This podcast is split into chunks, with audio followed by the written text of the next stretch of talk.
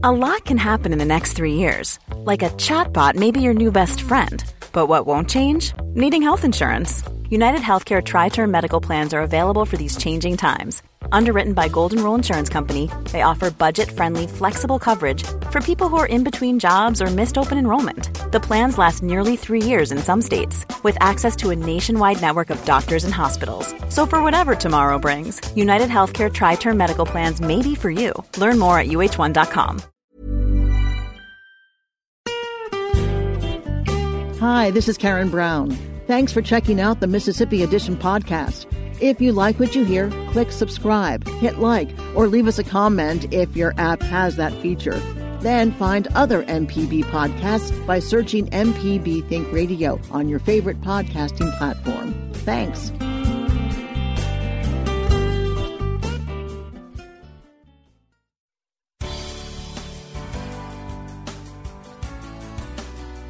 Good morning. It's 8:30 on Wednesday, November 3rd. I'm Karen Brown and this is Mississippi Edition on MPB Think Radio. On today's show, the state mourns 10,000 people dead of the coronavirus. Then, fear and mistrust snarls efforts to combat lead poisoning in the Mississippi Delta, and hospitals face a growing shortage of nurses. This is Mississippi Edition on MPB Think Radio.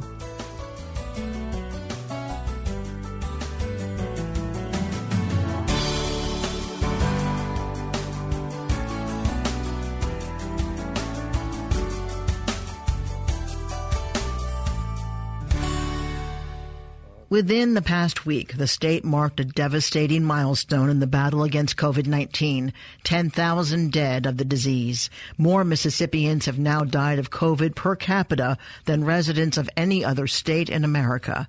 Kobee Vance has led pandemic coverage as part of MPB's news team. He joins us now. Kobee, you've reported on this issue for well over a year now. What has that experience been like? It's been a long journey, whether it be families who have lost a loved one, whether it be doctors and nurses who have been fighting on the front lines trying to care for patients, members of the faith community that have been working to help provide donations so people can eat.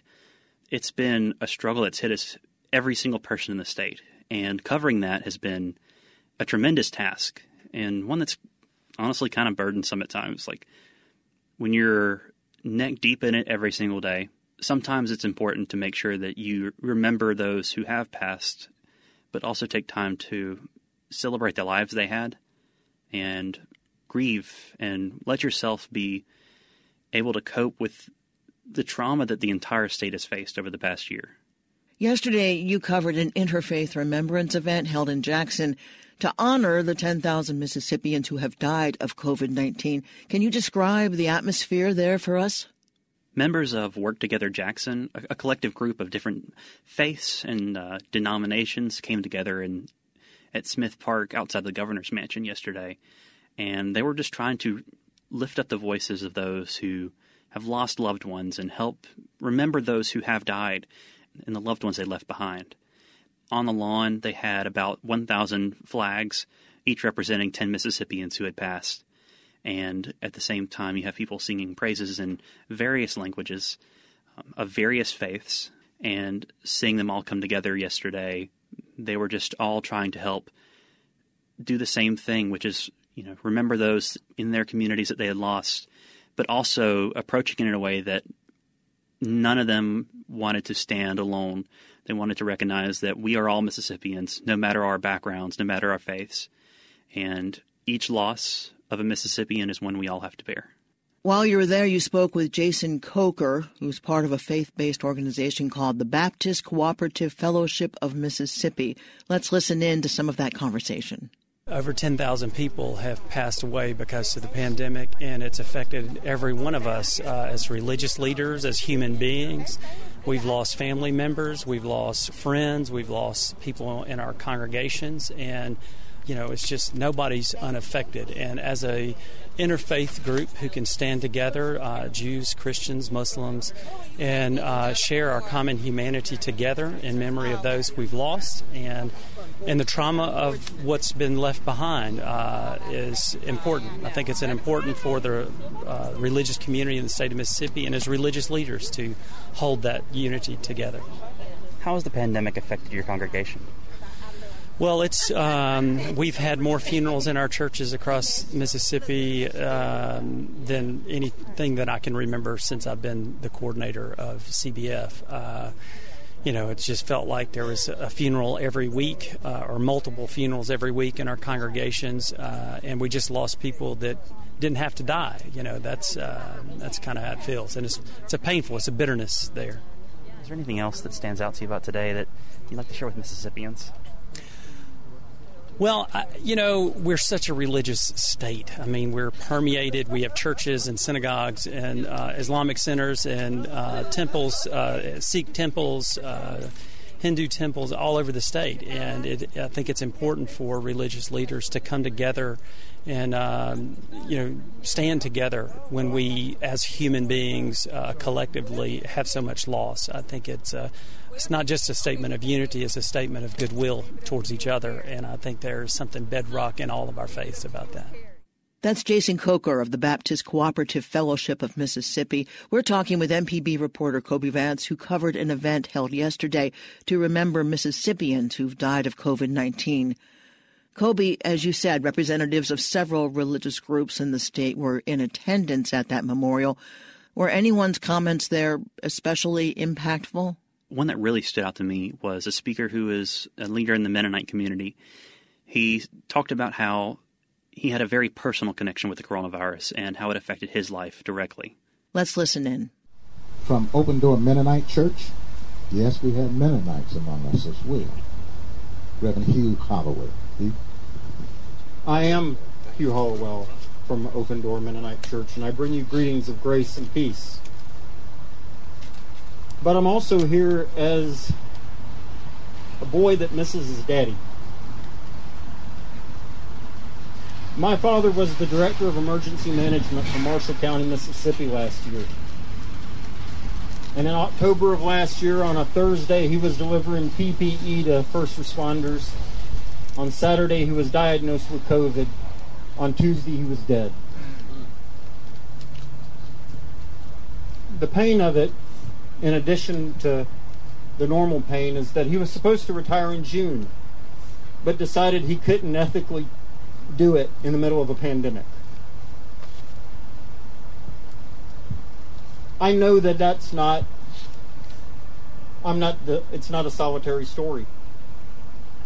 A minute ago we raised our hands and and you all have stories that are just as impactful to you.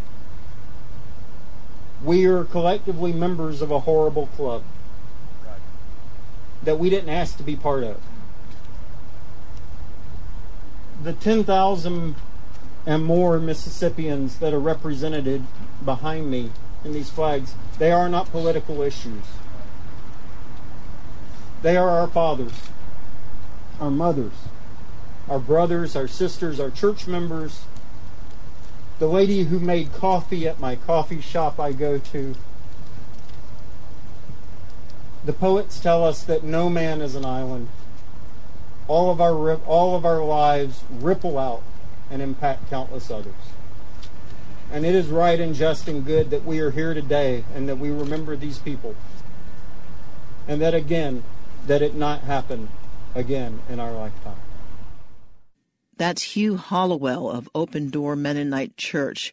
Kobee Vance, thanks so much for joining us this morning to share your reporting. Thank you for having me.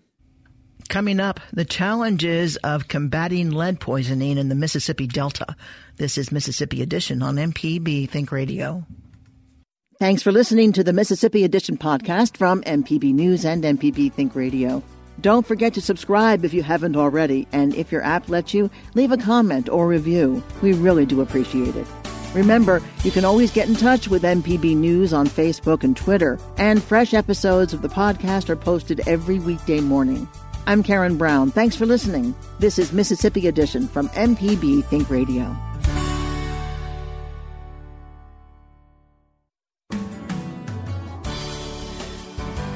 This is Mississippi Edition on MPB Think Radio. I'm Karen Brown. Lead contamination is a major concern for aging water systems throughout the state. A team from the University of Mississippi and the Mississippi State University Extension Service is trying to combat the threat.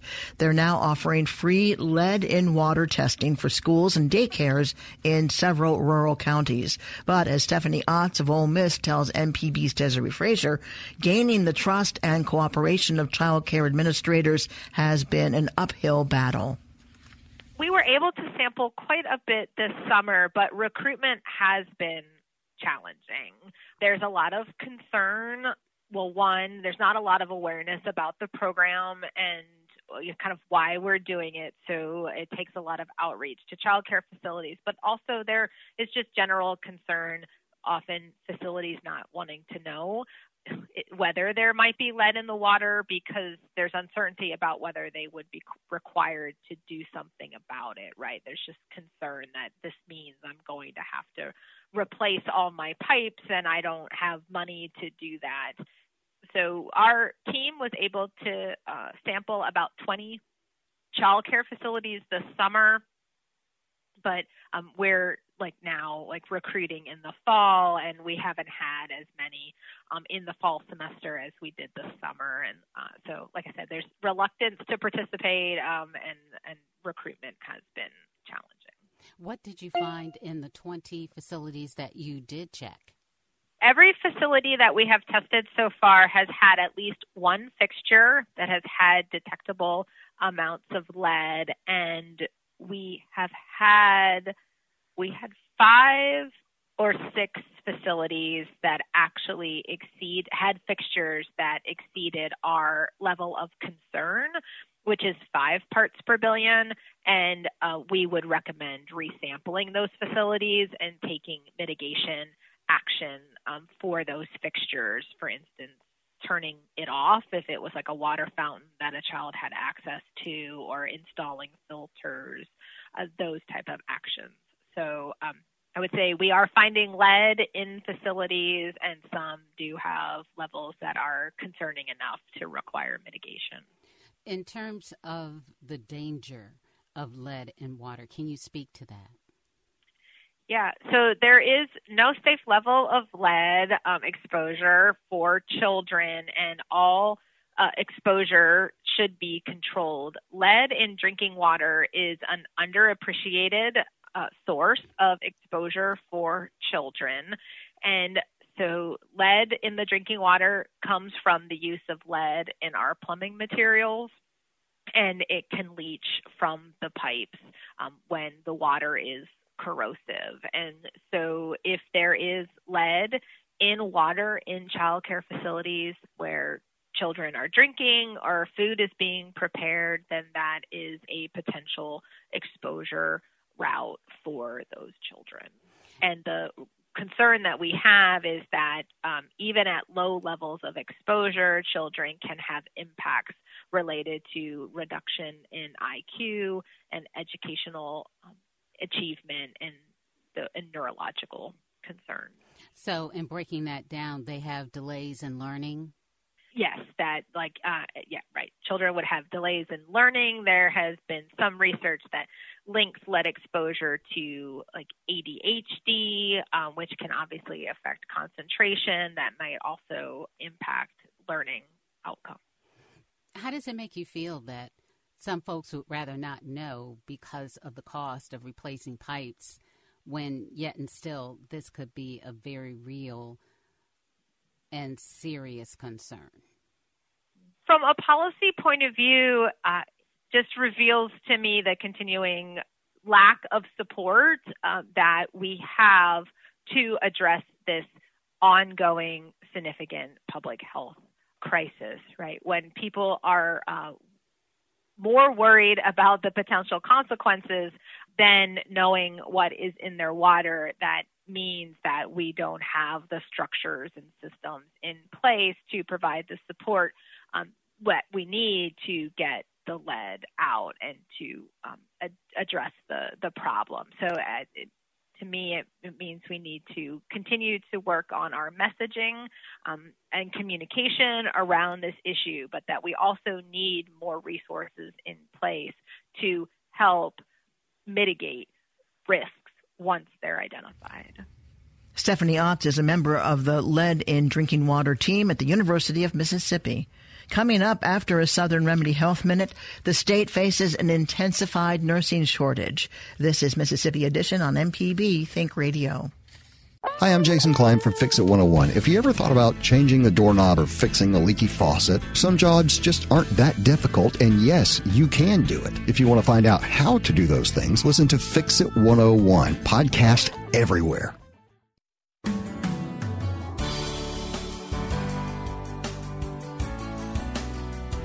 This is Mississippi Edition on MPB Think Radio. I'm Karen Brown.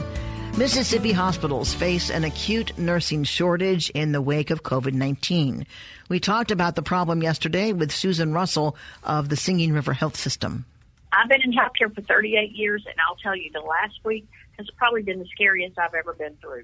Today, we hear from Mississippi Rural Health Association Executive Director Ryan Kelly. He tells Desare Frazier there isn't just one reason the state is hemorrhaging nurses. The lack of nurses that we have right now that have, nurses that have gotten out of the workforce due to concerns over contracting COVID, uh, concerns over being vaccinated if it goes against uh, their personal beliefs. It is a time where nurses are certainly exiting our workforce at what I presume to be record rates. And then, of course, the influx of travel nursing, in particular states that may be a little wealthier or uh, maybe of a greater need than Mississippi, have hired many of our nurses that are willing to travel, therefore, just continuing to exacerbate what has already been a problem for us with uh, the nursing workforce. So, hospitals are in a challenge. So, when hospitals contact you, what are they hoping that you can do for them? Well, hospitals are not necessarily looking to us to uh, provide guidance or assistance in hiring uh, nurses, but they are in particular looking for uh, assistance with resources related to finding nurses or the educational uh, attainment uh, for nurses to basically graduate and go into the workforce. Uh, as well as any policies that could be changed. And at this point, I'm not aware, aware of any policies that are intrinsically limiting uh, the number of nurses in our state or in particular areas. So really they're they're looking for help, but it's a it's a level of help that unfortunately we as an association are not necessarily able to provide right now, which makes it certainly frustrating for me and for for our board because we want to be able to help. It's just something that's kind of beyond our control and beyond our ability right now. Is this a long term problem? I think it is. I do believe there's there has been groundwork for a problem for a little while now, given the influx of travel physicians uh, and travel nursing, and that you know the pandemic has magnified so many things and and created additional fractures in places that were already vulnerable. And I think that this is probably created an environment that could heal, could change, could go back to normal, but likely is going to be around with us for a little while. That's my that's my assumption at the moment. And when you say a little while, are we talking about a year or two? I'm thinking 5, but again, that's just me. The the data I am seeing is not slowing when it comes to the nursing shortage and unless we are able to come up with policies that encourage people to stay in their full-time jobs and not go into travel nursing, or we are able to relax the requirements for vaccination for healthcare workforce, I don't believe that that is something that's going to change in the near term. So I would not say. I mean, I think there will be improvement in a year, but I think it will take five to ten years for us to go back to any state of normalcy with with respect to the to the nursing workforce. And so that means people going into the healthcare field, studying, graduating, coming out. So that means people wanting to do the work. Yes, that's right. I think that that will be what ultimately fixes this is more people going into nursing school, graduating, staying in the state and taking these jobs. Not to mention once the pandemic really starts to settle down and it already has, nurses coming back to Mississippi, re-entering those full-time jobs. And I, I say five years. It's p- very possible it could be sooner, and I'm a little fearful it could be longer. Uh, but uh, I think five years is my personal guess, just based on what I'm seeing so far. Uh, but there's a lot of extenuating circumstances that we just don't even know about yet that would factor into how long this might last. Are the numbers low enough, low enough in we reference to the COVID nineteen that those who have decided it was too dangerous to be in that workplace would be willing to consider returning? Have you gotten a pulse on that at all? Yeah, that's a great question. Uh, you know, honestly, I think that at this point, from most of the anecdotal conversations I've seen and the bit of data that's out there on it, I think that people may have left the workforce temporarily due to concerns over COVID 19. And I believe that it opened many people's eyes to the lifestyle that they were under, being, you know, high pressure, seeing death and pain and problems all day long. And I think some people just really enjoyed not being there, and I, I, that is sad. I hate it, but I think people got at home and they, you know, stayed home with their kids. They they were going to, you know, baseball games with their kids and studying with, with them at school or at home, and they started realizing that uh, maybe the nursing lifestyle wasn't exactly as glamorous as maybe they were thinking it was at the time, or maybe it just got too difficult. And uh, you're seeing a lot of nurses, many that I've spoken to personally, that have said, I realized how hard it was once I stopped having to go to work 12 hours a day or more. I realized how much I was missing, and many of them have left for those reasons. And I don't see that changing it, it, unless their lifestyle circumstances change. You know, kids graduate from high school and go to college, and uh, maybe an empty nest syndrome uh, or maybe they do get bored and decide to go back and they miss that intense lifestyle because especially with certain levels of nursing it can be very intense uh, if you're any sort of a trauma nurse er nurse uh, it can be very intense uh, in what you do and i think some people just maybe got burned out of it and so i think you see a lot of people that have left the, the nursing workforce and really the workforce in general from that same introspective nature of having time to to reflect on where you are and what you want to do, and priorities have just changed. Ryan Kelly is executive director of the Mississippi Rural Health Association. Thanks for listening to the Mississippi Edition podcast from MPB News and MPB Think Radio. Don't forget to subscribe if you haven't already, and if your app lets you, leave a comment or review. We really do appreciate it. Remember, you can always get in touch with MPB News on Facebook and Twitter, and fresh episodes of the podcast are posted every weekday morning. I'm Karen Brown. Thanks for listening. This is Mississippi Edition from MPB Think Radio.